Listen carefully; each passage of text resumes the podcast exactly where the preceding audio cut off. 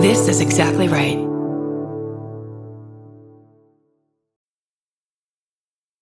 H5N1 is an interloper, an unrefined newcomer, all fury without the seasoning of age.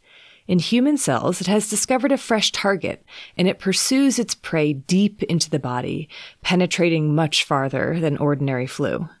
This novel virus advances on the lungs themselves, attacking the branches of the bronchial tree and the myriad little buds on their tips called alveoli where the life sustaining task of exchanging carbon dioxide for oxygen occurs.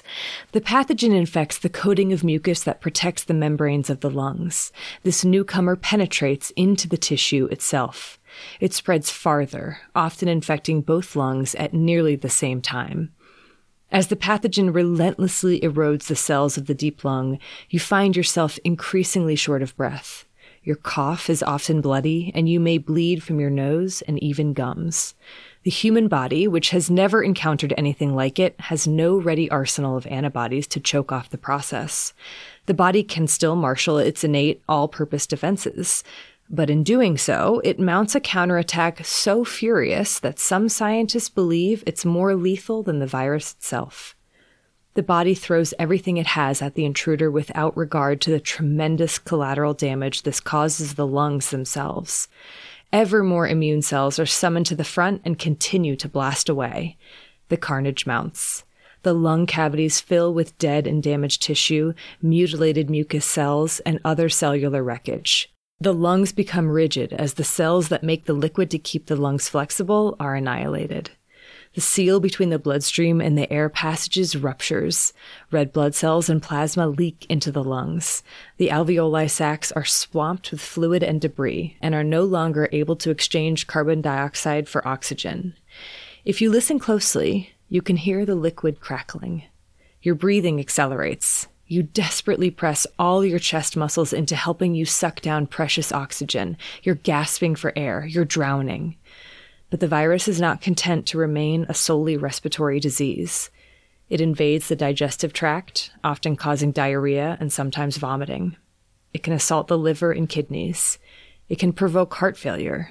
It can attack the eyes. It can even breach the brain and spine. Yet in the end, the lungs are where this microbe concentrates its energies and takes its heaviest toll. The lungs are also the means by which it casts its net for further prey. In this one regard, it is much like its seasonal cousin. They both spread their sickness through contaminated droplets coughed or sneezed into the air, one of the most efficient forms of transmission known.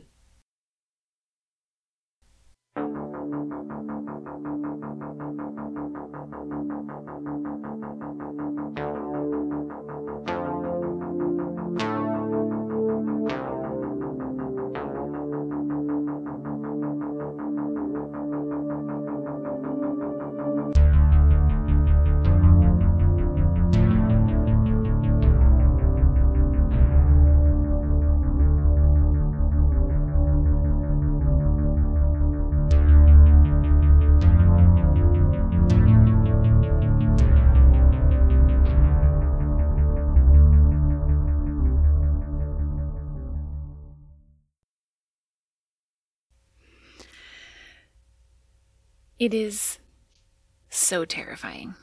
Is it somehow scarier because of COVID or just scarier because we've read more about other pathogens and finally have a like more of a respect or appreciation for flu? I think both. I think I think in large part it's probably COVID. I think it's yeah. living through something that is in many ways so similar and so terrifying and knowing that it not just has happened again historically, but like it just happened. And now we're going to talk about how it can happen again and potentially be much worse. Yeah. And by can happen again, likely will happen again. Yeah. It's, yeah. Um, so that firsthand account was from a book titled The Fatal Strain On the Trail of Avian Flu and the Coming Pandemic. And that was written by Alan Sipress and it was published in 2009. I think I read that for our first influenza episode. I think you did. I think it's on our sources. yeah. uh, hi, I'm Erin Welsh. And I'm Erin Allman Updike. And this is This Podcast Will Kill You. And today we're revisiting our very first ever topic influenza. We are. It's our season finale celebration. yeah, kind of a, a somber celebration. Uh-huh.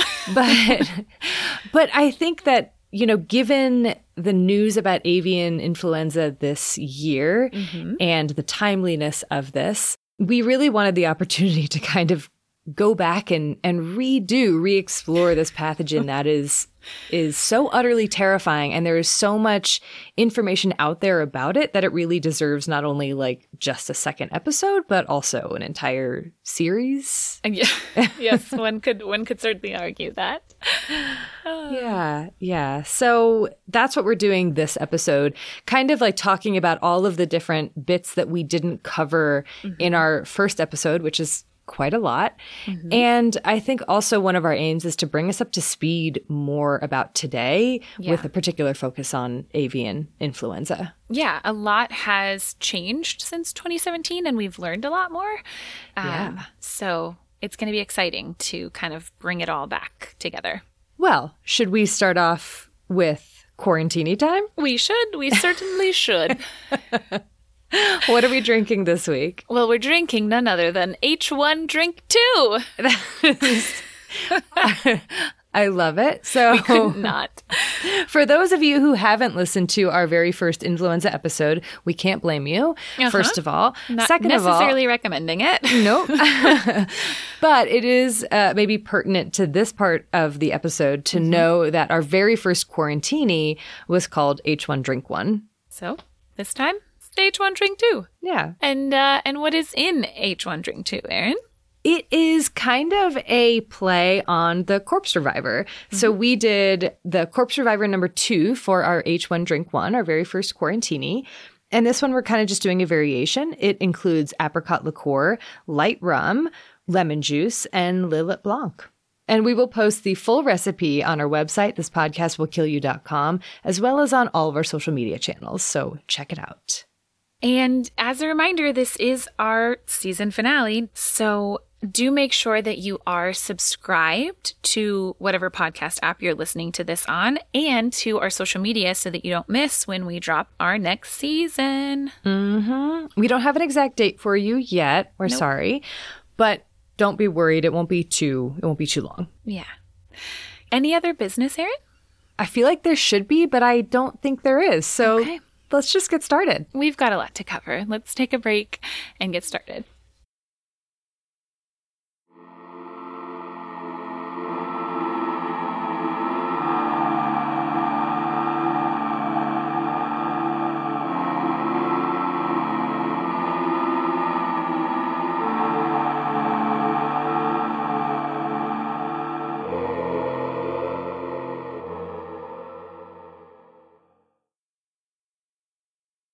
So today, we're not going to repeat everything that you may have learned in our very first episode, which covered influenza.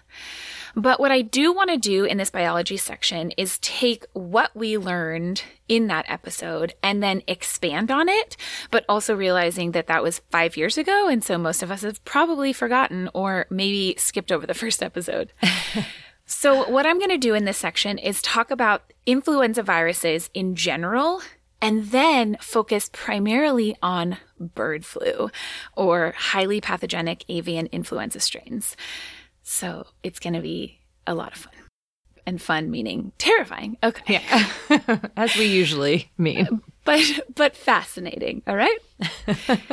so, as a perhaps recap for many of us, influenza viruses these are RNA viruses, not retroviruses, as I called them in our very first ever episode. Uh. One of the most biggest embarrassments of my life to this day. Is it like one of those things that pops into your head as you're trying to fall asleep? Yeah, sometimes. Like, I called it, it just, a retrovirus. I called it a retrovirus on the internet forever. It's in our transcript. It's I did see it in the transcript, and I was it's like, in oh, the yeah. transcript, we I like made jokes about it. Like I full on like went hard. Okay, it's not a retrovirus. But it is, they are RNA viruses in the family Orthomyxoviridae. And RNA viruses, in general, not always, but is true for influenza viruses, tend to mutate much more rapidly than, for example, DNA viruses, in large part because they lack good proofreading mechanisms. So, what happens very commonly with influenza viruses is that small mutations can accumulate over time. And if these mutations happen to be in regions of the genome that encode the major surface proteins of influenza, we'll talk about those more in a second, aka the antigens, then that can make it harder for our immune system to recognize those antigens or recognize that virus. And this process is known as antigenic drift. This is one of the ways that influenza viruses are particularly adept at evading our immune system and why they're so tricky to target and interesting. But on top of that, influenza virus genomes are made up of multiple short strands of RNA rather than one big long strand. And because, as we'll talk in a lot of detail about, there are so many different strains of influenza viruses, if an animal, like say a bird, is co infected with multiple strains, which is not at all uncommon, these segments of RNA can mix and match inside of their cells and recombine to form essentially brand new versions, brand new unrecognizable strains of influenza. This is the process of antigenic shift. And this amazing amount of variation in viral strains is why influenza remains such a challenging virus to combat in the form of vaccines, etc. But let me actually back up even further for a second. Because when we say influenza virus, we're not talking about a single influenza virus. There's actually four major classes of influenza viruses A, B, C, and also D. Um, and when we talk about influenza viruses in humans, we mostly mean influenza A and to a lesser extent, influenza B. Influenza C does circulate and causes disease in humans, but it's more like a mild cold rather than what we think of as the flu. And influenza D is mostly in cattle. Okay. So, influenza B has two major lineages that circulate only among humans. It's not a zoonotic virus. And while it can cause a decent amount of disease in epidemics seasonally, it's not a zoonotic virus and it's not like the major player in general when we think about influenza. So I have a question about influenza B. So from my understanding, the vaccines that target, you know, seasonal influenza, A, the influenza A strain that's in there might change from year mm-hmm. to year depending on what is predicted, but B doesn't really seem to change. Why does it really change that much? That's a good question. There's only two major lineages of influenza B. So I don't know as much detail because I didn't dig hardcore into influenza B, but it's likely just that there simply isn't as much variation as what we see with influenza A. Okay, so like fewer opportunities for combination of Exactly. Okay, gotcha. Because it's not a zoonotic virus, it's only circulating among humans. Right. Interesting. But let us now focus for pretty much the rest of this episode on the biggest player, and that is influenza A. So, most people are probably familiar with classifications of influenza A viruses, and those are H1N1 or H3N2. You've probably heard those circulating around every time that there's a new strain that causes an epidemic, right? So, those letters, H and N, refer to two specific antigens on the influenza virus surface itself the H antigen, hemagglutinin, and the N antigen, neuraminidase. You don't have to remember those names. You could just remember H and N. So the H proteins, you can think of these as the proteins that bind to our cells and allow influenza virus to actually enter our cells. Remember, of course, that all viruses have to get into our cells in order to be able to replicate. They rely on our machinery to finish that process of replication. Influenza viruses are respiratory viruses, right? So they predominantly are infecting the cells that line our upper and lower respiratory tract. These H proteins on their surface are what allow them to bind to these cells in particular and enter those cells. Which means that these H antigens especially are the ones that in theory and in practice our immune system recognizes. And if we are able to block it, we can stop this virus from entering our cells entirely. Question. Okay. so, uh, the difference between upper and lower respiratory tract Oof, and Erin. the differences in the H's, and are some more adept at invading both the upper and lower, or just the upper, or yeah? A thousand percent yes. Okay, which ones? Okay, I can't give you an, e- an easy answer on that because Okay. it varies.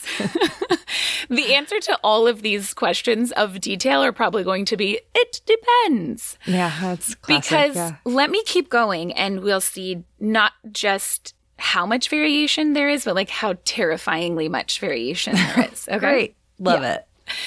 So we can't also forget about the N antigens. These are involved in the process of once that virus has replicated in our cells and is all packaged up and ready to burst forth to go infect more cells, the N antigens are what help influenza virus actually release from inside of our cells. That's what the N antigens are doing. So, another potential target, but a harder one given that it's an intracellular site of action. So, it's really this H antigen that is the one that when we think of vaccines, we're predominantly potentially targeting. And we'll get to all of that much later in the episode. It's interesting to think about from an evolutionary perspective because it seems clear why there would be variation in H in the mm-hmm. hemagglutinins. Right. But the neuraminidase, like what is the variation in that functionality? Ooh, that's a really good question. Yeah, I don't know. Okay. Yeah, it's really interesting though. Like, what's the benefit of like having different receptors to do the binding and releasing? Right. What is Yeah. N1 versus N2? Is there a functional difference or is it just these Yeah, are different I mean, enough to be called is. different? Right. Yeah. Yeah. It's a good question. So there are 18 different major H antigens.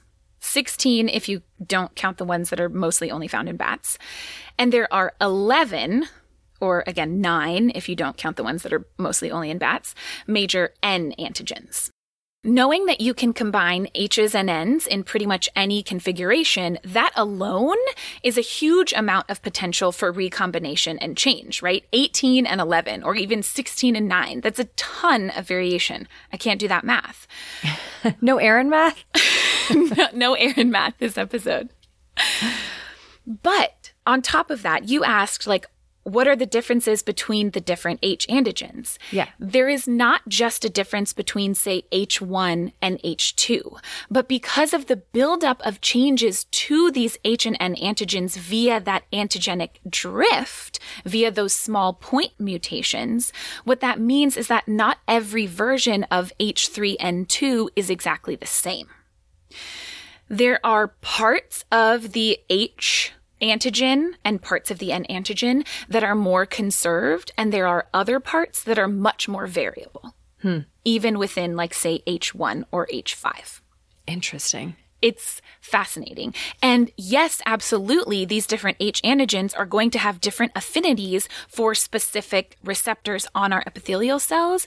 And that is going to determine which cells they invade and how readily. So as we see with particular strains like H5N1 in our firsthand account that are able to invade lower respiratory tract very rapidly and even invade beyond our respiratory tract, that's likely something that's largely mediated by particular changes to that H or possibly N antigen, allowing it to release more readily from certain cells than others. So that's all of this variation. Let's get into more details of what we know about influenza as a as an illness, okay? Yeah. So, influenza viruses, of course, are respiratory viruses, which means that they're transmitted by droplets or aerosols when we cough, sneeze, talk, laugh, etc. There is also a lot of indirect transmission via fomites, like door handles, shared coffee cups, whatever you like lick your hand and then touch. And this route of transmission in particular, fomites or like in more indirect transmission, seems to be and is thought to be a pretty important route of transmission. Although, because I figured you were going to ask, Erin, I did not get a sense, and the papers that I read actually suggested that influenza is not actually a very environmentally stable virus. And despite how much we know about influenza, we still don't know enough to be able to say like the relative contribution of this transmission rate versus that transmission route. Does that make sense? Yeah, you know me so well. Those were literally the two questions I was brimming like on the top of my tongue. I yeah. preempted you this time. You did. But in any case, you're breathing and sneezing this stuff out because this is a virus that's primarily infecting our respiratory cells, the respiratory epithelium. And in general, the incubation period for influenza is remarkably short. People are often symptomatic by day two after inoculation, sometimes by day one, and almost always by day four. So, like, very short incubation period, especially compared to a lot of things we've covered recently. And people are generally infectious, that is, high viral titers in their nasal epithelium up to 24 hours before symptoms begin. Which is where the trouble starts. It sure is. And if you think about it too, that's like incredibly rapid how quickly this virus gets into our cells, starts replicating, bursts out, and is ready to spread. In terms of who gets infected, everybody gets infected with influenza. Some data suggests that it's actually children who are the most likely to become infected, and the older you are, the less likely you are to become infected. But when it comes to severe infection and mortality, it's both children and older adults over age 65 that are at highest risk of severe infection and death. It's that classic U shaped mortality yeah. curve. Yeah. In all but the 1918 pandemic and a, a few others, but yeah. yeah. um, other people who are at particularly high risk of severe infection include people who are pregnant, and then a lot of other comorbidities like heart failure, pulmonary disease of various kinds, cigarette smoking, immunocompromising conditions. All of these things essentially just make it harder for our bodies to fight off this infection or easier for us to get infected with it in the first place. And I think we're all probably familiar with the symptoms of the flu, although I think a lot of people might confuse it with any of another million viruses that we just call the common cold, mm. um, because influenza is not the common cold. No. With influenza, you are sick. You are, if you are symptomatic, which not everyone is. Right. Okay, question real quick. What How per- many? Yeah, thank you. I don't know. I actually didn't see that number reported very commonly. That's so interesting because I feel like we know that so well now for things like COVID. Yeah, like we should know that, and I just somehow missed it. But I didn't see it. I mean, I mean, but presumably you know. there are there's a subset of people who are asymptomatic. Absolutely, and asymptomatic carriers can still shed for even up to 6 days, which is generally how long people shed. Okay. But yeah, you're sick. You have a fever. You have muscle aches, full body, like your entire body is aching. Your throat is sore and it's red. Your nose is probably runny. You're coughing. You're possibly coughing so hard that you're hurting your ribs. You feel like you're coughing your brains out. And this is if you have a mild infection. In this case, symptoms last seven to 10 days. So it's not just a few days that you're feeling cruddy. You're feeling bad for a long time. Yeah. And if or when this virus makes its way into your lower respiratory tract, it can then cause a viral pneumonia. It can progress to an acute respiratory distress, which can then progress to shock and potentially death.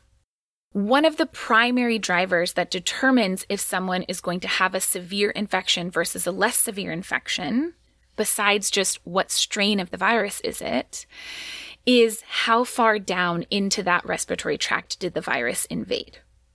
And this is probably determined by a whole number of factors like our individual immune response, largely. How well did we tolerate versus resist that virus in the upper respiratory tract before it tried to travel down? What strategies did our immune system employ, like, and how effective were they? But then also likely some degree of infectious dose, like how much of the virus were we exposed to? How big of a load did we have to fight off? And then, of course, the strain of the virus itself. Like, how virulent is it? How big of an affinity does it have for those lower cells versus our upper cells? And on top of that, because this virus and our immune response to it can cause so much damage to our lungs, influenza virus, especially viral pneumonia, can put people at significantly higher risk of a superimposed bacterial pneumonia, especially from a Staph aureus or a streptococcus pneumonia. Right. Okay, question about the nomenclature, I guess, mm-hmm. of mm-hmm. influenza A viruses. So we know the H's, we know the N's, but then there are variations within a particular H and N pairing. So, mm-hmm. like, how does that work and how do we refer to those? Yeah, there's not good ways to refer to them. The ones I've seen, it's usually like H3N2 strain B3.4.5.222 or something oh, like that. Okay. so there's like there there are like specific strains and sometimes too they're still named by like the first place that they were discovered or the right. year that they were discovered. So there's a lot when we have particular strains that have say become epidemics or have caused really big outbreaks in birds or or spilled over into humans a particular number of times or something like that, then they do tend to get more specific names, but they're not like nice friendly names. Yeah, yeah, yeah. to like easily be liked, you know. right. They're very very viral names, if that makes sense. Unfriendly names, yes. yeah. But so this is where I want to kind of shift focus and talk more specifically about the bird flu or highly pathogenic avian influenza strains. So it turns out that when you hear talk about avian influenza, in some respects, we're kind of talking about nearly all influenza A strains. Oh, yeah. yeah. um, the primary natural reservoirs for influenza A viruses are birds especially aquatic birds like ducks and geese and swans and gulls and like those cute little sandpiper things on the beach.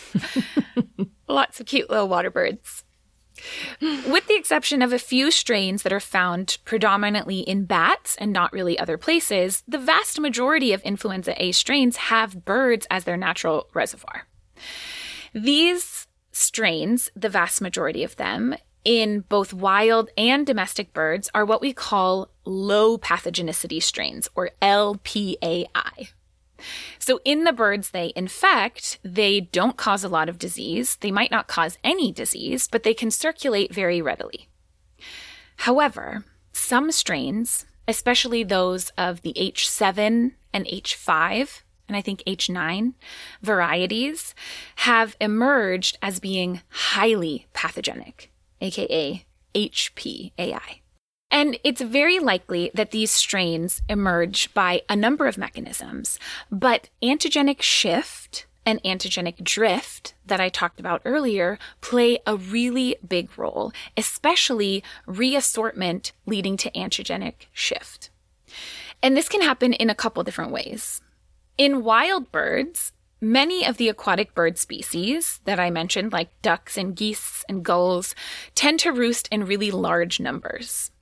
And because many of these influenza virus strains are low pathogenicity, it's easy for a lot of these different strains to circulate in a particular population.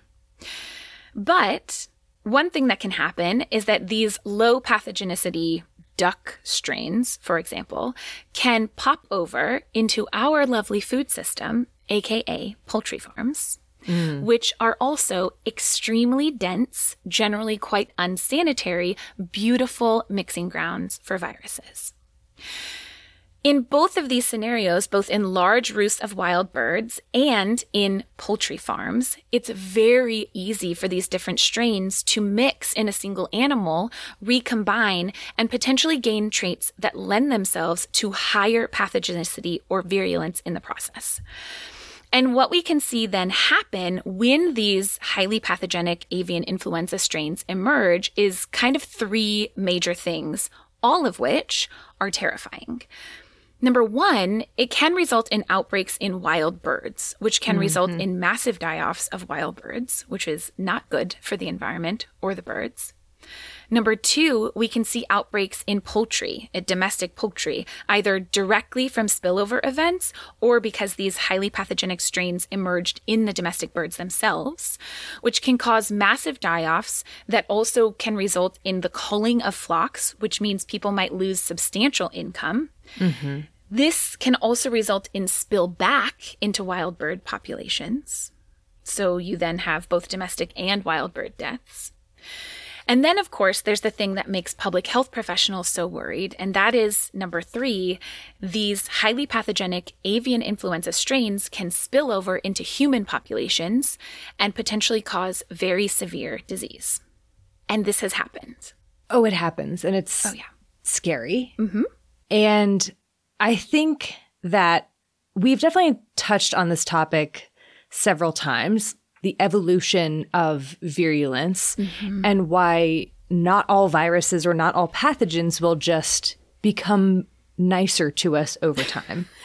yeah. Like they they may evolve to become more virulent and poultry farms are a great example of this, right? When you have like a ton of birds crowding in one space and it's really dirty and there's no Dense. escaping, yeah, then it makes more sense to like ramp up as a virus, it makes more sense to ramp up your replication and just cause widespread infection and there aren't many drivers for decreased virulence necessarily. Right. Because that virus is going to be able to spread so easily and quickly through a population, it doesn't matter if it kills its host really rapidly. It's still going to have time to spread, especially in the case of an influenza virus, which is replicating so rapidly to begin with. Exactly. And there have been different estimates of the like mutation rate or the rate of evolution of influenza viruses based on different hosts. And certainly domestic poultry is top. Mm, that's terrifying. It is. And what's even more terrifying is, like we said, this has happened. One strain in particular, though several HPAI strains have spilled over into humans. One strain in particular, H5N1, has spilled over handfuls of times, dozens of times, into human populations, either usually from domestic or wild birds. And when this strain has spilled over into humans, it has caused severe infections with mortality rates of 50 to 60%. In general, so far, these outbreaks have shown relatively limited human to human transmission, which is good for now. But the real worry is how many additional mutations would it take in a human or even in the bird before it makes it into humans, for one of these highly pathogenic avian strains to maintain that same level of virulence, but with more efficient human to human transmission. That would be something devastating. And then there's really interesting questions as to why do these particular strains cause such severe disease in humans? And part of it, as we actually heard in our firsthand account, is that in the case of H5N1, we have evidence that this strain in particular causes extra pulmonary infection a lot more readily than most other influenza viruses. So it's not only infecting the respiratory tract, it's infecting other tissue types as well. How is it doing that? We don't know necessarily. Okay. Um, there's a relatively limited number of human cases that have happened so far. And so there's not a ton of data on like in vivo anything when it right. comes to H5N1. Okay. So we still don't know also how much of the damage of this virus and this strain is due to direct viral cytoplasmic pathic effects versus what a huge amount of immune system response it stimulates. But in either case, the mortality rate is it's terrifying. Yeah. And we'll talk a lot more later on about how much these viruses continue to circulate and spread among domestic fowl populations in particular. So it's really something that worries uh, a lot of public health professionals. Oh, yeah. Mm-hmm. When we talk about species barriers mm-hmm. and why some influenza viruses that infect birds don't infect humans. Mm-hmm. What is that barrier specifically? Like, what is it about that H or that N or whatever that prevents that virus from infecting humans? Yeah, a lot of it is likely the the H factor and just what particular residues on, say, duck respiratory or GI epithelial cells, because in birds, influenza viruses infect both the respiratory and the GI tract often. Mm-hmm. So it's probably just that we don't have as many of those same receptors, or we don't have receptors in places that are as easy for that virus to get to. And that's the biggest, that would be the biggest barrier. It would be the receptors and being able to actually get into our cells in general. Okay. There could be others. Interesting. Yeah. So that is the biology of influenza and influenza A. Erin? Terrifying. Terrifying? You want to tell me where this sucker came from and, you know, how all we got the rest. all the rest? Mm-hmm. I will do my best right after this break.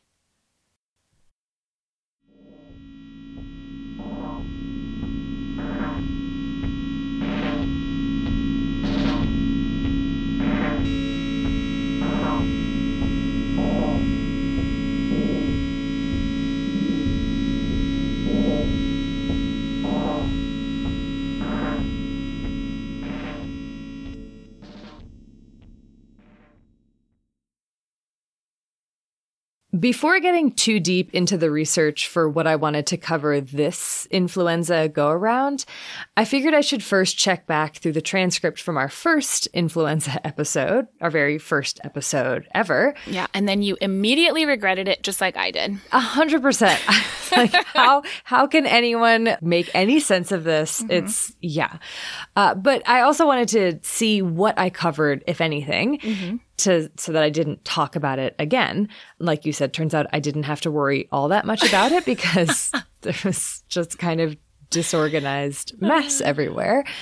But it was really interesting to skim through to see what I didn't cover, like what questions I still had about the history of the influenza virus, especially in terms of its evolutionary history and avian influenza. And then that is sort of what I based this part of the episode on. And it was also really interesting to read it through the lens of today after we've been in a pandemic for two plus years. Mm-hmm. That episode came out in October 2017. Wow. We're recording this in October 2022. Wow. Which is amazing. Yeah, mm-hmm. five years later. And at the time of that first recording, we were horrified by the choices that people made during the 1918 pandemic, like the parade in Philadelphia, for instance. We seemed shocked at the idea of everyone wearing masks. And we talked about the very real and very scary possibility that the next pandemic that we could see would be caused by an influenza virus, in oh particular H5N1. Mm-hmm. And although we were wrong about the causative agent of the next pandemic, we were right to be scared, to still be scared, frankly. Mm-hmm. Yeah. My intention today is not to scare you. I don't think our intention is to scare you, uh, but to present what we know about the evolutionary history of influenza viruses, take a brief jaunt through the history of past influenza pandemics, pandemics, multiple, because there were many of them, mm-hmm. and then turn towards the highly pathogenic avian influenza virus, H5N1, and how its epidemiology has changed over the past decades. And it's in this last part that I want to draw attention to the parallels between the emergence of this H5N1 virus and the emergence of other pathogens of pandemic potential things like the 1918 influenza virus, SARS CoV 1, and of course, SARS CoV 2. Mm-hmm. Because those stories, from initial appearance to sweeping the globe, public health responses, and political commentary, they're disturbingly similar. I know. And I say disturbing because even though we know how these pandemics happen, applying that knowledge to prevention seems almost impossible. Mm-hmm. But before I fall further into this like pit of pessimism, fatalism, let's start back at the evolutionary roots of influenza viruses, specifically influenza A. Like most other pathogens we talk about on this podcast, coming up with a timeline for the origins and evolution of influenza viruses, that's pretty difficult. I can imagine.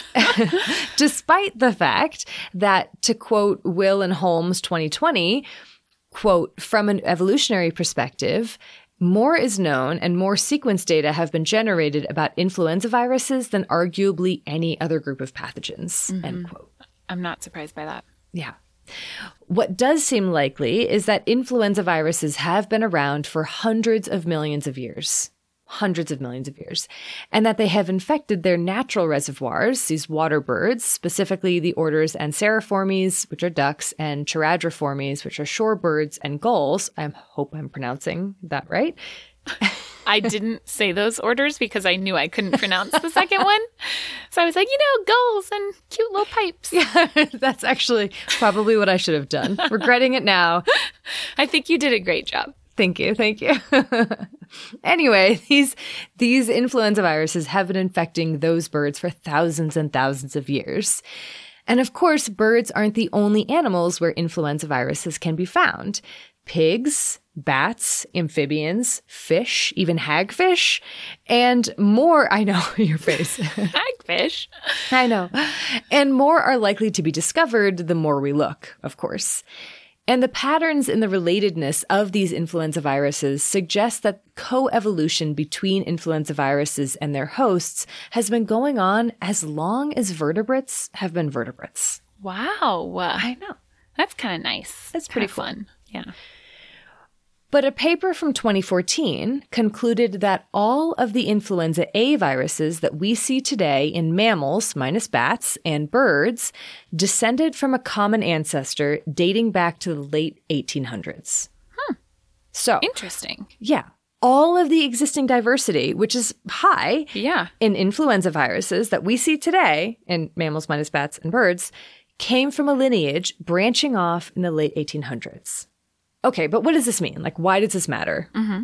It matters because it highlights a very important characteristic of influenza virus evolution their tendency to undergo selective sweeps. Mm. Basically, what happens is that a new advantageous mutation emerges in one strain that leads to all other strains being outcompeted, eliminated, so that all future lineages come from this one mutant branch. Oh my gosh, I love this so much. And also, we have a present day example or like a present day illustration of this. Think about COVID 19. Right. And how the dominant variant of SARS CoV 2 is constantly changing. Right. We don't really see COVID infections caused by Delta anymore. Mm-hmm. Delta was displaced by Omicron, and even the original Omicron lineage has been displaced by a later one. Mm-hmm. Yeah. Yeah. And this will keep happening. Like, yeah. this is just how it's going to go. The one that is the most transmissible and causes the most infections, that's going to outcompete the rest. And then that's the only lineage that will survive, and on and on and on. Okay, love this. I know, right? And selective sweeps are interesting in light of how we look at existing diversity and evolutionary relationships or the evolutionary history with different influenza viruses. But they're also important from a public health standpoint. Viruses succeed when there are susceptible individuals to infect. And the more novel a mutation makes a strain or variant compared to previous ones, the more susceptibility there is going to be in the population. And that holds for humans or birds or pigs or what have you. Mm-hmm. What determines the level of susceptibility in a population is not just how different the virus is from previous variants, but also how many people were exposed to those previous ones, mm-hmm. how novel the virus is to them. Right. And that's what separates seasonal flu from pandemic flu. With the circulating seasonal influenza viruses, they usually only undergo small changes from year to year. And so most of our immune systems have seen them or have seen similar strains before, either through vaccination or infection. Mm-hmm. So we don't get infected with this new, slightly different strain, or if we do, we just experience a mild infection. But let's say a new influenza virus strain is introduced, maybe spilled over from pigs or birds, and none of our immune systems have seen it before. That's when you have the potential for a pandemic. The four influenza pandemics that we've seen since 1918 demonstrate this. In 1918, that usual U shaped mortality curve that we talked about was flipped upside down, hitting the younger and middle aged generations the hardest, which suggested to some that the older generation had encountered an influenza virus similar to the 1918 strain. The 1957, 1968, and 2009 influenza pandemics were caused by viruses that had undergone reassortment from previously circulating viruses. And reassortment, by the way, is just when influenza viruses swap bits of their genome and create new strains. Like antigenic shift. Exactly. People hadn't encountered these new reassorted viruses, and so boom, pandemic. Mm-hmm. This is a source of grave concern for highly pathogenic avian influenza H5N1 that it will swap genes, maybe with a human influenza strain, gaining high human to human transmissibility and retaining its highly pathogenic nature. Mm-hmm. The influenza pandemics of 1957 and 1968 were caused by viruses that had undergone reassortment between previously circulating avian and human influenza viruses so it can happen. And let's not also discount the role of the humble pig as a little mixing bowl for influenza viruses. The humble pig. the humble pig. That's going to be the name of my bar whenever I make it. but let me rope those fears of H5N1 in a bit and instead take us briefly through the history of influenza as I didn't really do in our first episode.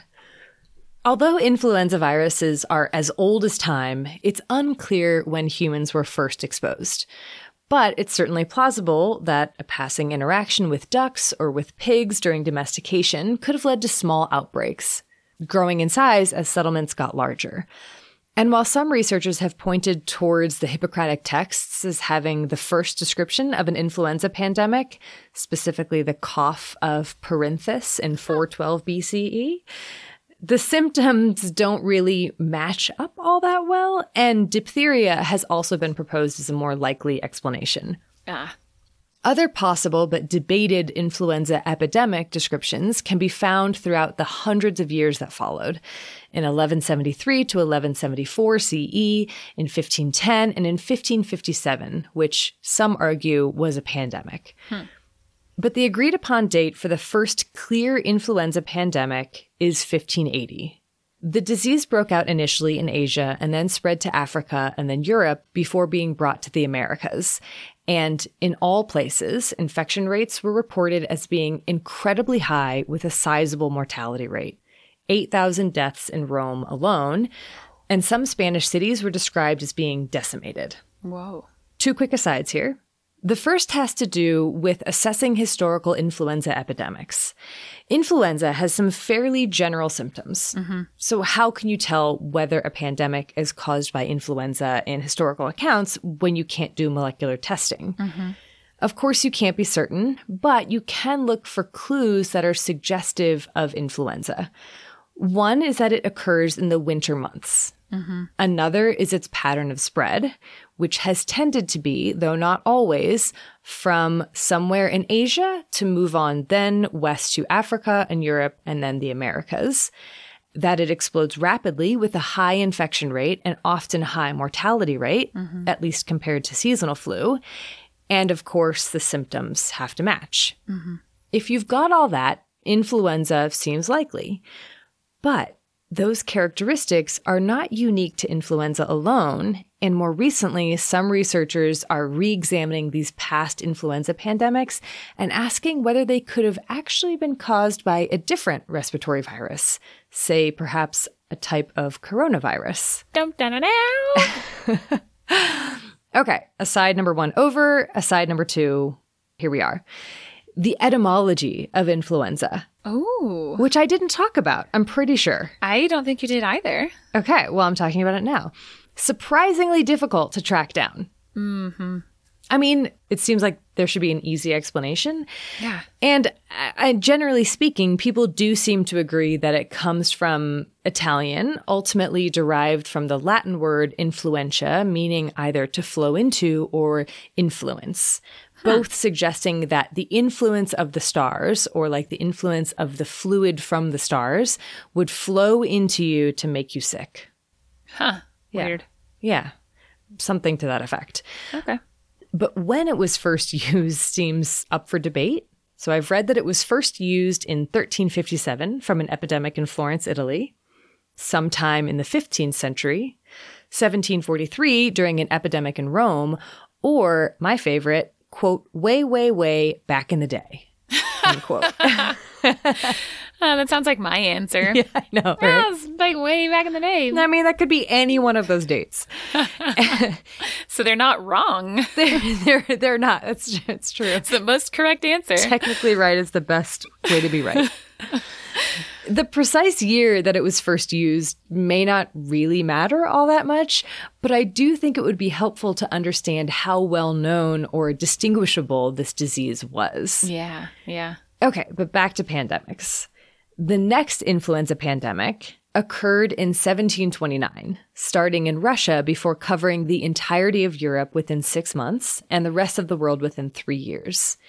It's also so impressive to think of these influenza pandemics so long ago when travel was not as easy, given how rapidly this virus spreads. Hmm and that the ma- the vast majority of people are not infectious for that long after they start to show symptoms.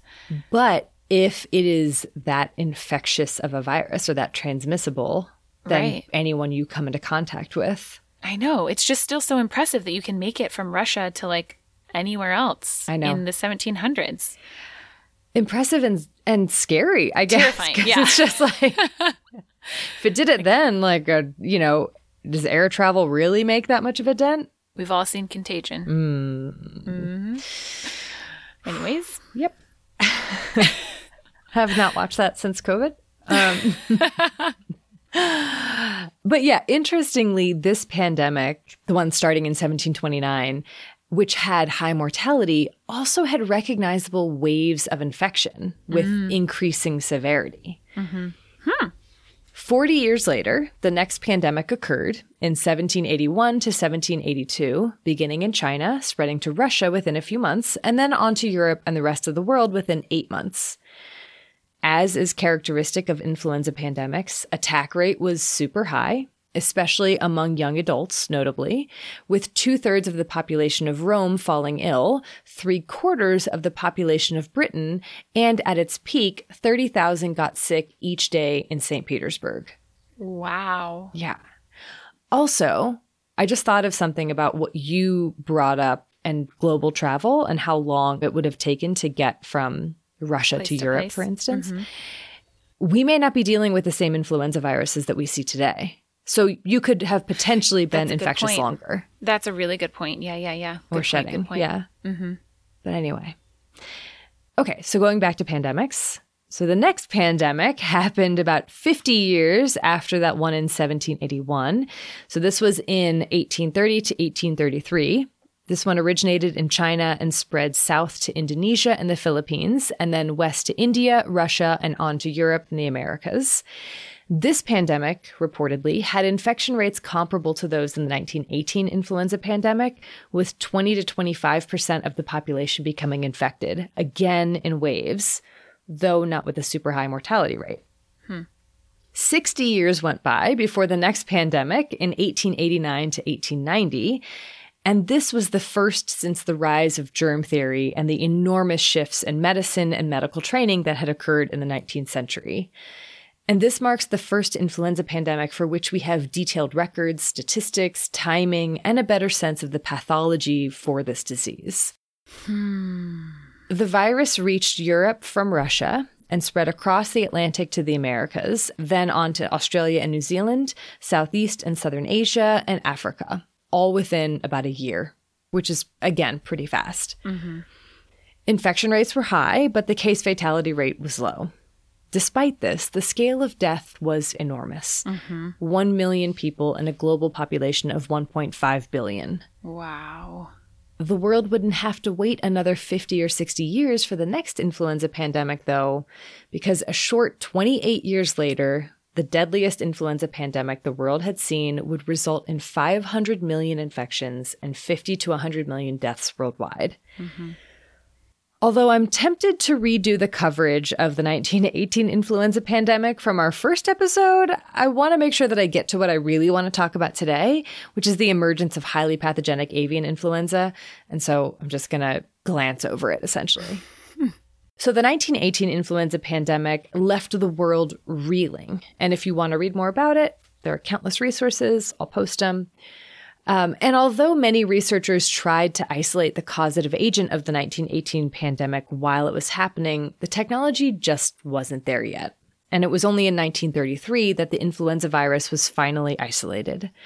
Almost immediately afterwards, research on a possible vaccine began, with a live attenuated vaccine first being produced and used in factory workers in the USSR in 1936. Four years later, the inactivated bivalent vaccine containing H1N1 and influenza B was developed and deployed, likely contributing to reduced influenza morbidity and mortality during World War II. Hmm. The history of influenza viruses could genuinely be an entire episode, all of its own. Oh, I bet. And I'm definitely not doing it justice here. But essentially, it was a good thing that influenza vaccines were around for the 1957 and 1968 influenza pandemics, which had 1 to 4 million deaths and 1 million deaths, respectively. Aye.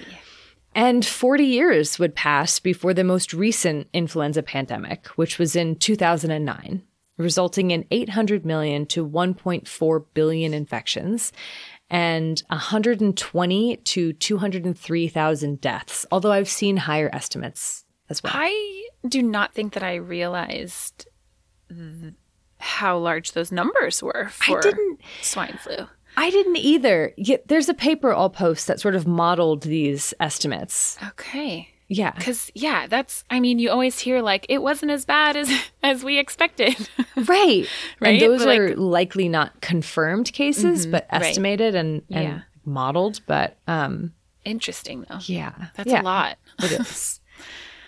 Um, I didn't read too much about the 2009 pandemic because there were just way too many rabbit holes to fall down into in this entire episode. Mm-hmm. But I did come across something very interesting that I don't remember if we've ever mentioned, and I think that we did. And that is the apparent increase in narcolepsy onset following the pandemic. I don't remember ever talking about that. Okay. Well, that of course brought to mind the encephalitis lethargica episode mm-hmm. and that mm. whole thing. And so it made me really really want to do a narcolepsy episode next season. Definitely. And maybe we did talk about it a little bit in encephalitis lethargica. I wonder. We must have. We must have. We must have. Maybe we talked about influenza like 1918 yeah. Okay. All right. Yeah. Yeah narcolepsy. Okay. Yeah. All right. Back to pandemics Maybe it's just been a while since we've covered a really pandemicy pathogen, but I was struck by just how many pandemics that influenza viruses have caused. And it made me wonder whether we could draw any patterns at all and what those patterns might be from these pandemics. Yeah. So, some researchers have suggested that there's a set interval between flu pandemics, ranging from 10 to 50 years, and that we are due for the next one in X number of years, that travel and increased population size hasn't significantly impacted this interval, so it must be something intrinsic to the virus itself. Yeah, your face and my face, I'm also inclined to disagree. Mm-hmm. I don't believe that pandemics happen on a schedule mm-hmm. or that influenza virus evolution is anywhere near predictable enough to know when the next pandemic strain might emerge. Yeah. But to borrow a quote from a paper by Potter from 2001, quote, it is self evident from the history of pandemics that each year that passes brings the next pandemic one year closer. That I would agree with. 100%. Yeah. Speaking of which, let's now turn to highly pathogenic avian influenza. Mm-hmm. It may be futile to seek to predict exactly when the next pandemic influenza will occur, but we already know some of the likely circumstances under which the next pandemic virus could emerge, namely, humans interacting with domestic fowl. Mm-hmm. Most papers put the first recognition of avian influenza in 1878 when Perencito described a deadly disease sweeping through chickens and other poultry in Italy. It's really unlikely that this is the first actual instance of avian influenza, but as often happens, this publication and the nickname fowl plague led huh. to, isn't that great? Yeah. Led to additional reports of the disease, which was distinguished from other well known avian infections like fowl cholera. Hmm. The pathogen responsible for causing foul plague was found to be a filterable transmissible agent in 1901 and isolated as a virus in 1934. Of course, the more people looked, the more foul plague viruses they found, which were recognized as influenza viruses, but not demonstrated to share internal antigens with influenza A viruses infecting mammals until the 1950s. So it took a while to make the connection between, like, oh, these are all closely related to one another. Mm-hmm, yeah. mm-hmm. Highly pathogenic avian influenza viruses were found in domestic poultry, like H5N1, which was isolated from a small and self limiting but extremely deadly outbreak on a chicken farm on the east coast of Scotland in 1959. And these viruses were also found in wild birds, particularly migratory birds. Mm-hmm the more viruses that researchers found and the more birds they found these viruses in, the more they realized they had to worry about, especially with the evidence suggesting the 1968 H3N2 pandemic virus had gotten a couple new genes from an influenza virus found in ducks. Uh oh. Surveillance studies conducted from 1973 to 1986 involving over 20,000 birds revealed a prevalence of avian influenza of about 10%, with ducks and geese most infected. Another study found that 26% of 4,800 ducks about to migrate were infected, and with even higher rates, 60% in juveniles. The high prevalence, incredible diversity, and extreme virulence of some influenza viruses in domestic and wild birds did ring alarm bells for many public health researchers. But that ringing was kind of faint for a while because there had been no apparent instances of these deadly viruses being transmitted directly from birds to humans. But that ringing would grow a whole lot louder in 1997. In the spring of that year in Hong Kong, three year old Lam Hoi Ka became increasingly sick with what seemed like a severe respiratory infection fever, cough, sore throat, and the infection wasn't getting any better. Although doctors tried everything they could, he got worse and worse, his lungs, liver, and kidneys failing. And a week after he was admitted to the hospital, he died. Samples had been taken from Hoi Ka while he was still alive and sent to the lab, where they were expected to confirm that his illness was caused by seasonal influenza, which is generally mild but can cause severe infection in some cases, of course. But nothing was a match. The virus was definitely influenza A, but it didn't seem to be any of the subtypes they were testing against.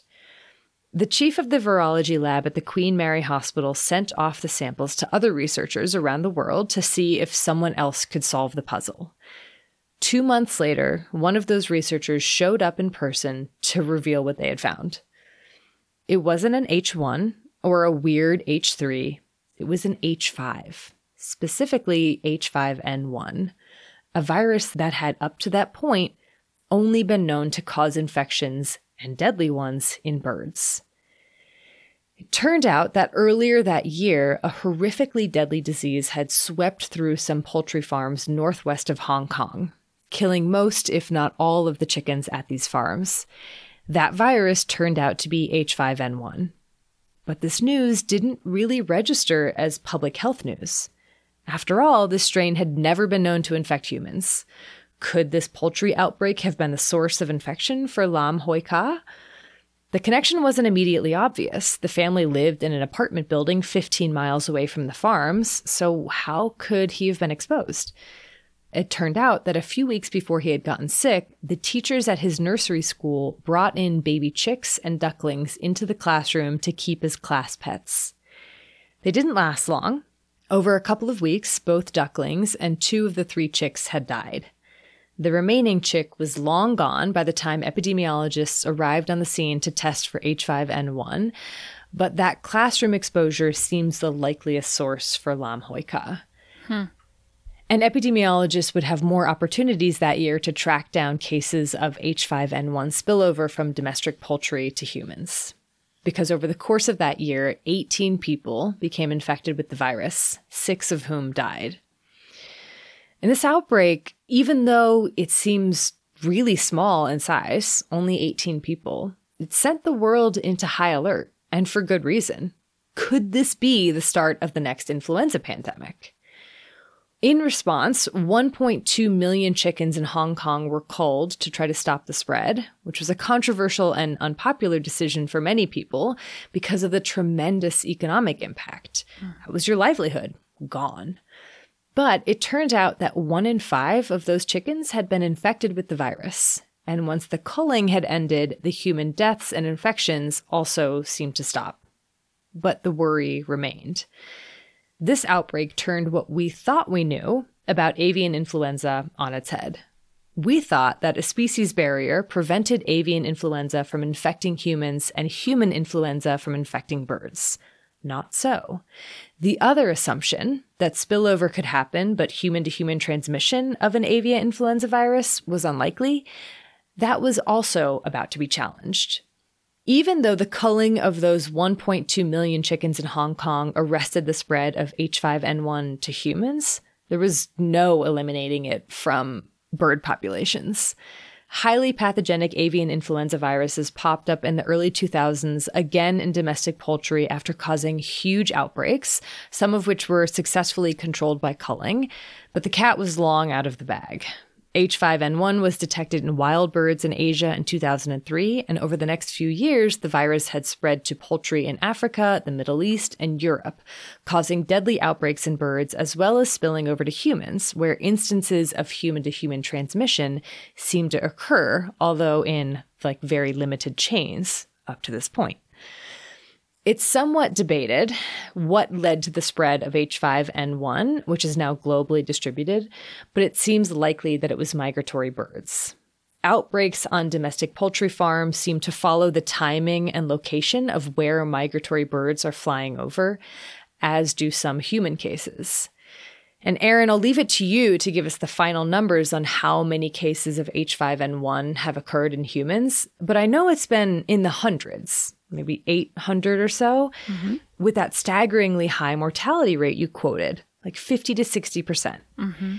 In the age of COVID, a thousand or so infections may seem like nothing at all, just a, a day in your county. but it's it's truly not, especially when the mortality rate is so high. Mm-hmm. Some people take comfort in the fact that H5N1 hasn't yet evolved to be more transmissible human to human, while others feel it's just a matter of time. Complacency is not acceptable. COVID showed us just how unprepared we were, mm-hmm. and I worry still are, for a pandemic. Public health isn't just about control and containment, it's also about prevention. It's the Centers for Disease Control and Prevention, although people often forget to include that last part, including us. We often leave it off. Some viruses are extremely difficult to control or contain once they emerge, especially if they're infectious before causing symptoms, which makes them great pandemic viruses, as we saw with SARS CoV 2, the 1918 influenza virus, and many other pandemic viruses. And so our best shot lies in preventing them from emerging in the first place. The good news is that we know the circumstances under which these viruses are most likely to emerge and the places where viral evolution and spillover is most likely to happen. The bad news is that these circumstances, the breeding grounds for pandemic pathogens, not only still exist, but are likely increasing in size and number, making spillover more likely and monitoring for these pathogens more difficult. That, combined with globalization, well, we know the rest. Massive unregulated farms where poultry or pigs or cows all crowd together, wet markets where viruses can commingle freely before spilling over to humans, overuse of antivirals or antibiotics in poultry leading to resistant strains, fear of stigma or economic impact leading to the suppression of disease reports. What's shocking to me is not that avian influenza has spilled over into humans, but that there hasn't yet been a pandemic. Reading about highly pathogenic avian influenza filled me with such a creeping dread because it's the same thing that we've seen time and time again. It's what we saw with SARS, it's what we saw with COVID, and it's what we're going to see with the next influenza pandemic. From the book I read that was published in 2009, quote, hmm. The moral of SARS is clear. The flu virus must be controlled in birds. Whatever it takes, the microbial agent must be extinguished before a readily transmissible flu strain jumps to people. Because once it does, global spread is inevitable. There won't be any way to stop it. End quote. I think the biggest question that remains is what exactly will it take to prevent the next influenza pandemic? And are we equipped to do those things? Are we equipped to do more than just react? I don't know. I, I, I don't have the answer to that either, so I hope you're not. I'm not. I can answer that. I'm not, I don't. I don't know if anyone has the answer. I hope people do. I won't ask you to answer, but I will hand it over to you at this point to fill me in on where we stand with influenza today. Oh my gosh, I will try and do my best right after this break.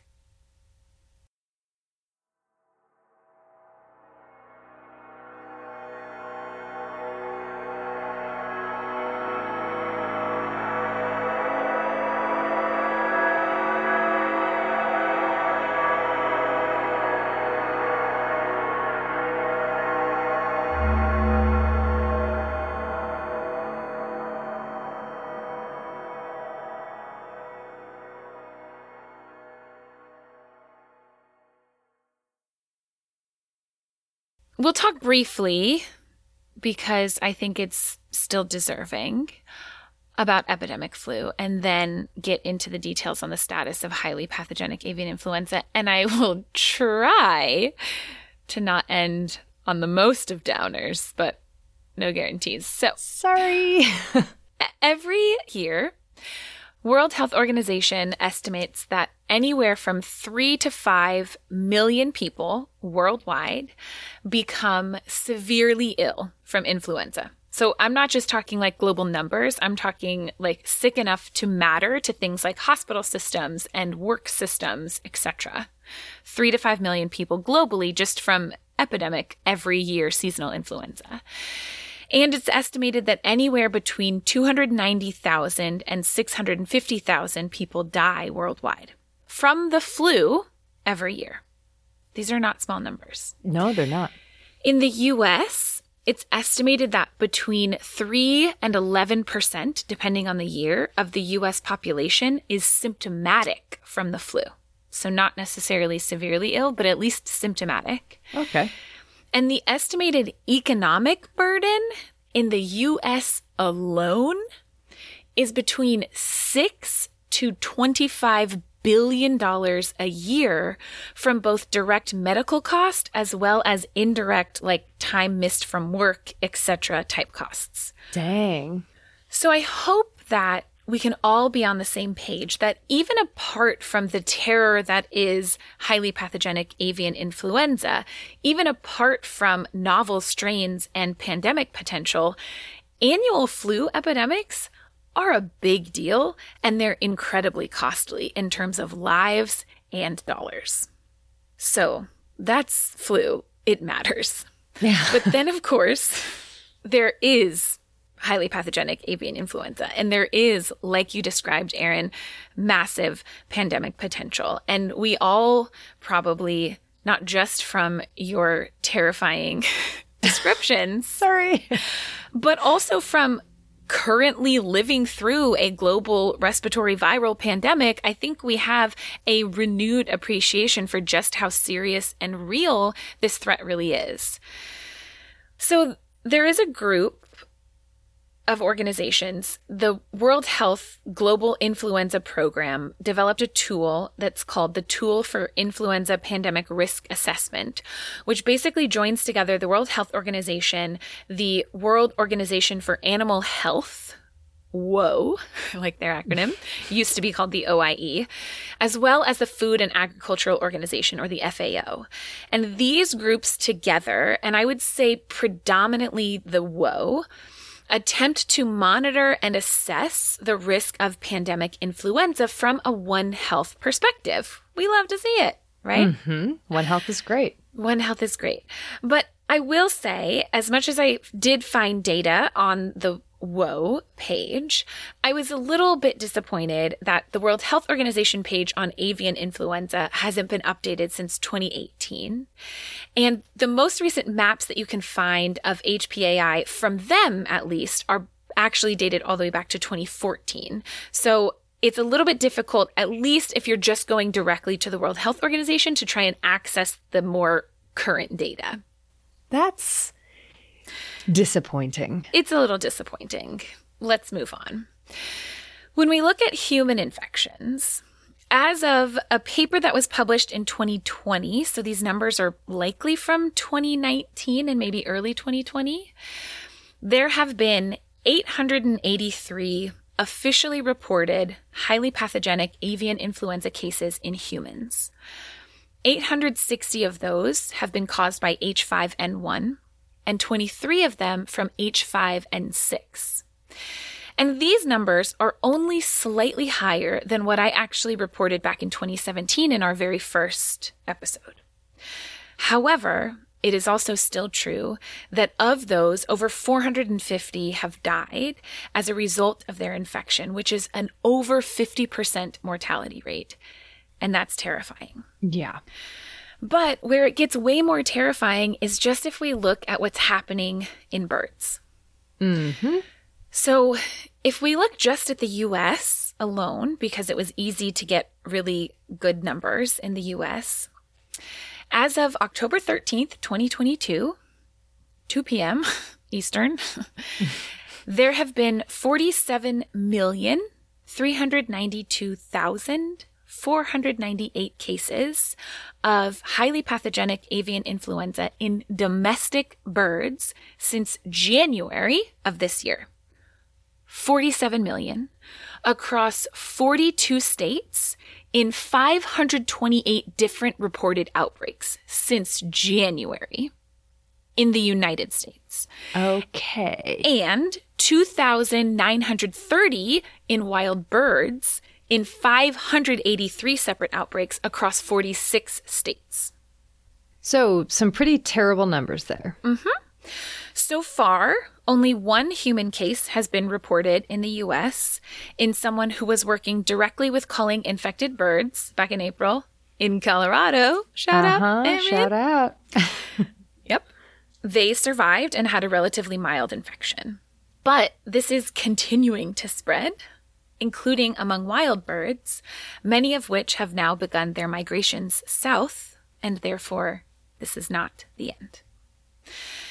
If we look globally, this is not something that this year is just happening in the US. According to the WHOA, the World Organization on Animal Health, there have been outbreaks, either singular or more commonly plural, that are ongoing in Mexico, Canada, the US, of course. In Europe, outbreaks have been reported in Bulgaria, Hungary, the UK, Germany, Netherlands, Russia, Moldova, Spain, France, and Poland. In Africa, outbreaks have been reported in Nigeria. In Asia, they've been reported in Japan, Korea, Taipei, and the Philippines so far in 2022. And to be completely honest, that might not actually be all of them because the way that the WHOA reports things out is monthly or sometimes every couple of months, but they report out current outbreaks that have new cases and new outbreaks, but not necessarily if there were outbreaks that don't have new cases reported. Um, and I couldn't find nice, like, cumulative summary reports from 2022 so far. Okay. So there may be countries that had outbreaks earlier in the year that I missed. But right, in right. short, in this year alone, 2022, we are looking at hundreds, if not thousands, of individual outbreaks, accounting for millions of cases in both wild and domestic birds in dozens of countries across the globe. I mean, how many more times this episode can we say it's terrifying? Well, we can say it one more time after this because right now it's October and September tends to be the lull of cases, and then it often picks back up in October with peaks in February. And what's been really scary about this season in particular is that what we saw throughout all of these outbreaks is that they didn't go away in the summer, even in places like the US, where usually you would see like really low, almost no numbers of avian influenza across the summer months, we didn't see like complete elimination during those months like we usually have in the past. Why? They just have continued to spread. Why? They've made it into particular bird populations that have allowed it. Why? Why? And like you said, Erin, prevention is incredibly difficult. Of course, there are recommendations, things like separating wild and domestic birds to reduce contact between these populations, ensuring good hygienes in poultry facilities, but we know that's very difficult. It doesn't always happen. Vaccination of birds can be helpful to some extent, but it doesn't do anything for wild bird populations. And the same limitations on vaccines for birds exist as those for humans, which I'll talk more about in just a minute. But our vaccines are not perfect. And rapid containment, once we've identified outbreaks, is really important. But like you mentioned, Erin, this usually involves culling, which is a difficult thing to ask of people because that's a huge financial stressor. And not everywhere, like not every government financially compensates people for the loss of their flocks. Yeah. On top of that, like just to make it a little bit worse, just pile it on. Yeah, want to pile it. Um, urbanization and habitat loss for wild birds, especially waterfowl, means that both humans and our domestic animals are naturally put into closer and closer contact with these birds on a regular basis. And so it's just so much easier for transmission to cross species. Yep. So yep. none of that was good news. But that is the truth of where we stand with highly pathogenic avian influenza. 2022 has been a particularly bad year, especially in the US. We haven't seen an outbreak like this since 2015 when we had an outbreak of 50 million birds, and we're almost there, and it's October. So let's see if we can find any good news, any silver linings. Vaccines. But, yeah, not so, I guess I wouldn't say silver linings, but just like things to look forward to things to have to cling to hope. There we go. Hope clingers. Yeah. Vaccines. You're right, Erin. so everyone knows that every year we have to get a new flu shot. Every year your doctor's like, Did you get your flu shot? Uh, and every year at the end of flu season, we find out how effective or not so effective that year's vaccine was. The reason that we have these different shots every year is because of how much variety there is in the genome of influenza viruses.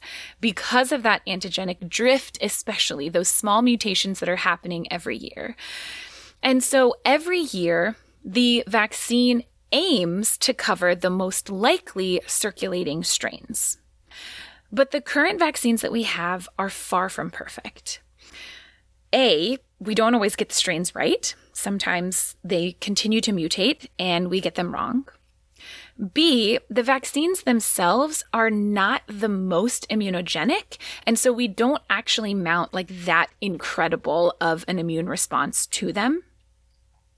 And C, because of the way that we currently produce influenza vaccines, which is using eggs as incubators, Sometimes these viral strains actually mutate in the eggs to become less effective during the process of replication. Fantastic. Yeah. So that's why effectiveness can vary anywhere from 10 to 60% year to year.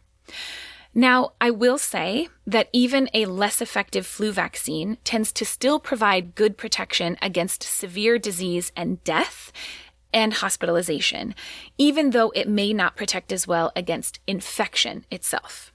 Mm-hmm. So don't think that I'm saying don't get your flu shot.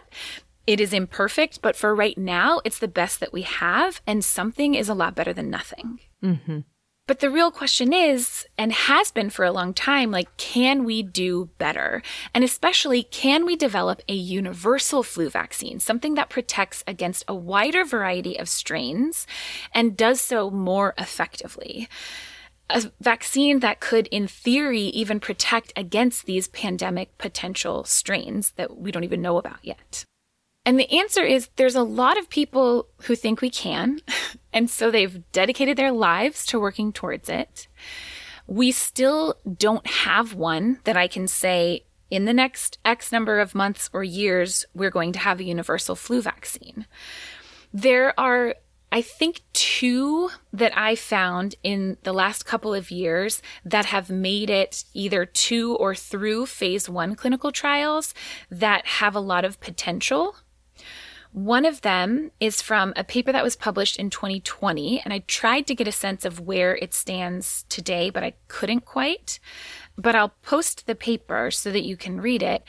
It's a really interesting vaccine that is made of chimeric mm. H antigens. Dun, dun, dun, Beautiful. So, what they did is that they linked those conserved portions of the H antigen, which are similar across a whole bunch of different strains, H1 and 2 and 3, etc., but usually isn't the part that our immune system responds to and makes antibodies against, because it's usually the head, the different part of the H antigen that is the most immunogenic so that we are making the most antibodies towards. Right.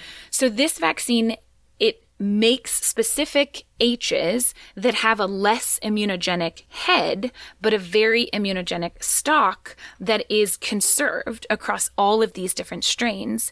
So it allows for you to mount a really good amount of immune response against that stalk.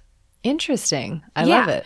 And so in phase one trials, it did really well. People mounted a really great immune response. But what we don't know yet, because we need more trials, is to know how does that play out in actual flu infections? How well does that protect you against actual infection? Right. But it's exciting. The other vaccine that actually started phase one trials with NIH this year is a whole virus vaccine that is made of low pathogenicity avian influenza viruses. And the hope, at least this is what happened in mice, is that these mice mounted very robust immune responses that then actually were protective against a wide variety of strains, including those not included in the vaccine, which is Ooh, fascinating. That's cool. Yeah. And so that vaccine is currently undergoing phase one trials right now, 2022. So we'll see what comes of it, but it's hopeful. That's where we stand. I mean, that's, I feel like that's that's pretty good. I feel yeah. like I, I was a little bit down on humanity and that that might be from COVID, you know, living through the COVID pandemic. Yeah, and I think it's reasonable. I think I think that the idea of in the the paper or the book that you cited of like we must eliminate this microbe like that's not realistic. No. I, I don't think that that's a thing that is possible given how widespread influenza is, given how rapidly it mutates. It's just not possible. I do think that creating a vaccine that does a really good job at preventing severe illness, at preventing death, uh, I do think that that's possible. And so I have hope. I think that's possible. I think that raises the issue of access and equitability across Always. different countries. And so you're right in that it's in the birds. It's not going to leave the birds. Mm-hmm. It's going to keep evolving and mutating in the birds and spreading and so on and so forth and more spillovers. And I think that the most important thing to target is those opportunities for spillover and the mm-hmm. opportunities for mixing and like reassortment of different viruses. A hundred percent. And that's difficult, difficult to do. There are a lot of different drivers. It's not just about, okay, we'll just stop this. Right. Boom. Nope. It's uh complicated. Yeah. Application yeah. always is. well, that was a lot. That was a lot. That was a lot of influenza talk. Uh, I have one more question. Okay. How scared do we need to be? Oh, Erin. I'm just kidding because right now I have open on my computer screen the transcript from our influenza episode uh-huh. from yeah. 2017. Mm-hmm. To quote you. Okay. What did I say? Go ahead and get your seasonal flu shot, mm-hmm. wash Love your hands, mm-hmm. and just be a little afraid, I guess. Oh, and then, then you add, don't hang around birds. yeah. Love that. Love it. Do you echo those sentiments today? I would say, way to go, 2017, Erin. you knew it. uh, yeah. Yeah. Yep. Well, sources? sources? Yeah.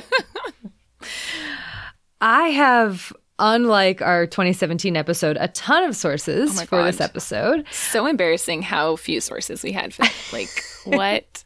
we didn't, you know, we hadn't hit our stride. Yeah. Um, I will shout out again the book The Fatal Strain by Alan Sipress, and I have a ton of papers that I will post on our website post for this episode. I also had quite a number of papers for this episode. One that I did really like was actually from 2021, and it was called Influenza Virus and SARS CoV 2 Pathogenesis and Host Response in the Respiratory Tract. Super interesting because it compared influenza virus and SARS CoV 2, so that might be of interest to a lot of people. Had a number of other papers on the specific pathogenicity, and a few if anyone wants to deep dive, especially on the transmission aspects of influenza viruses.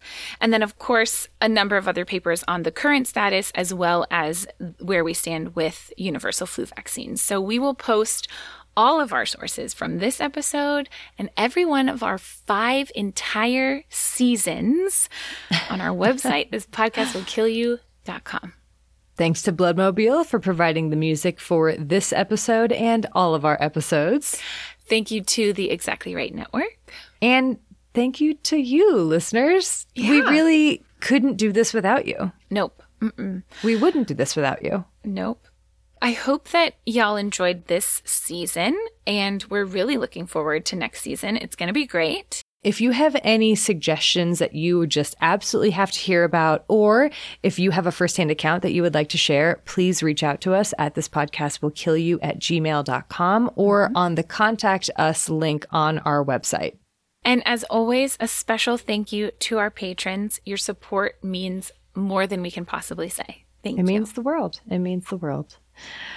Well, until next season. Mm-hmm. Ooh, so weird. Wash your hands. You filthy animals.